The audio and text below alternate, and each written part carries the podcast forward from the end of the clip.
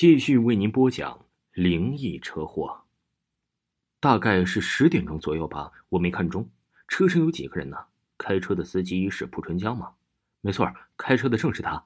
驾驶室里只有他一个人。这小子整日铁青着脸。这几天呢，他被院长批评了，收了病人红包，像是吃了火药一样啊！哎，急不可待的等着我开大门。急不可待？你看清他的脸了？哎，我。灯光太暗了，我没看清楚。我就记着他老是按喇叭催我开门。你说他是酒后开车，你看不清他的脸，怎么知道？不会错的。当时他头都抬不起来，伏在方向盘上，一个劲拉喇叭。不是醉了又是什么？这个中年的保安队长显然呢，对着蒲春江没什么好感。于是啊，警长就把蒲春江作为嫌疑犯拘留了，询问他干什么事儿了。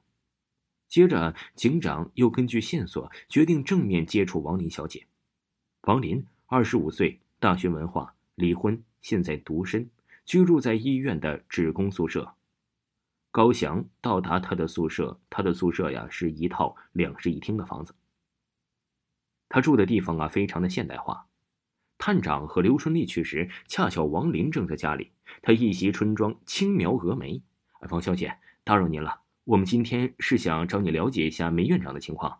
据了解，你和他交往，嗯，比较亲密。王林一怔，淡淡不笑的不耐烦说道：“你们想要找我谈他那方面的情况呢？你实话说了吧，你和他是什么关系？”哎呀，警官先生，我只是个职业妇女，当然接触院长较多，但是我的那是我的私生活呀，我不想谈，我有隐私权。王小姐，你得明白。人命关天呐！调查清楚对你也有好处，你说是吗？我知道。探长又问：“你说跟踪梅院长那个幻影，你知道是谁？但不相信他就是杀害梅院长的凶手。他是谁？你能告诉我吗？”你盯我的哨？没有，是凑巧。那天我也在那里吃饭，是偶尔啊听到了你和瑞大夫的谈话。你对车祸死者都非常熟悉吧？是。我和何丽娜、瑞克利、蒲春江是在医大同学，我们四个呀是一起来的。蒲春江因梅南插入而离婚，后又遭辞退。你对这有什么看法呢？蒲春江虽然自暴自弃，但他不会做出什么非理性的事儿。但是出事那晚，却有人发现他在梅院长的小车旁边，那不是他。你与瑞大夫说你知道，现在你告诉我他是谁？那我老实告诉你吧。他呀，就是他老婆安怀英。回到办公室，警长就接起了助手的电话，说他又发现了一个疑犯，而且是个女人。她就是梅兰的妻子安怀英。他们在他的车上找到了一双女士手套和一本时装杂志和矿泉水瓶。女士手套啊，和安怀英平时戴的一样。这本杂志刚巧是当天才发行的，全医院只有梅兰家订了这份杂志。矿泉水瓶子上有安怀英的指纹，他现在呀就觉得这个安怀英的嫌疑是最大的。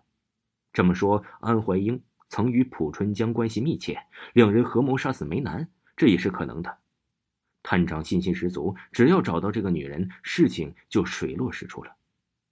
次日，探长接到了瑞克利大夫的电话，要他去一次济民医院。瑞克利告诉他了一件怪事儿：医院的幺零六号房间。一直是他用来照顾一些付不起医疗费的病人，这是梅院长创建的，说是为了照顾那些交不起住院费的。这里呀，一位病人刘胜才告诉了瑞大夫，声称那天呃在夜里看到了奇怪的鬼影。探长赶到了医院，访问着刘胜才。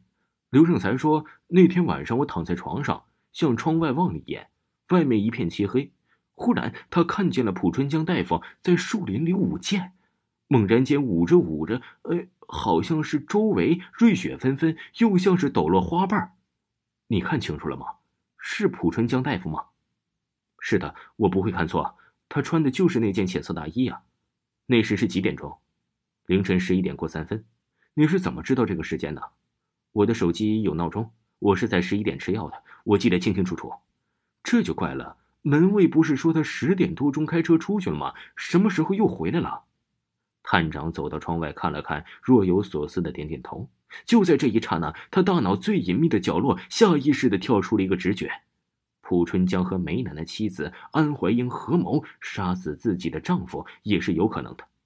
她知道丈夫有外遇，动机也成立，事情的真相就那么清晰的呈现了出来。第二天下午，助手刘春丽告诉他，其实安怀英并不是真正的继承人。据调查，梅兰和贾开云曾经签订了这样一份保险单，其中一个人死亡，另一方就可以得到整座医院，只要是付给死者继承人一笔一百万的资金。探长听说后，现在我明白这个蒲春江扮演的是什么角色了。那么，你认为贾开云利用了蒲春江吗？刘春丽似乎有些明白了。第二天。探长来到了院长的办公室，他对贾开云副院长开门见山的说：“几天前，我和马娟谈了话，结果发现这完全是一场骗局，有人收买了这姑娘，冤枉蒲大夫。什么？这怎么可能啊？”贾开云惊愕的睁大了眼。听众朋友，灵异车祸还有一集就要结束了，请您不要忘记继续收听灵异车祸。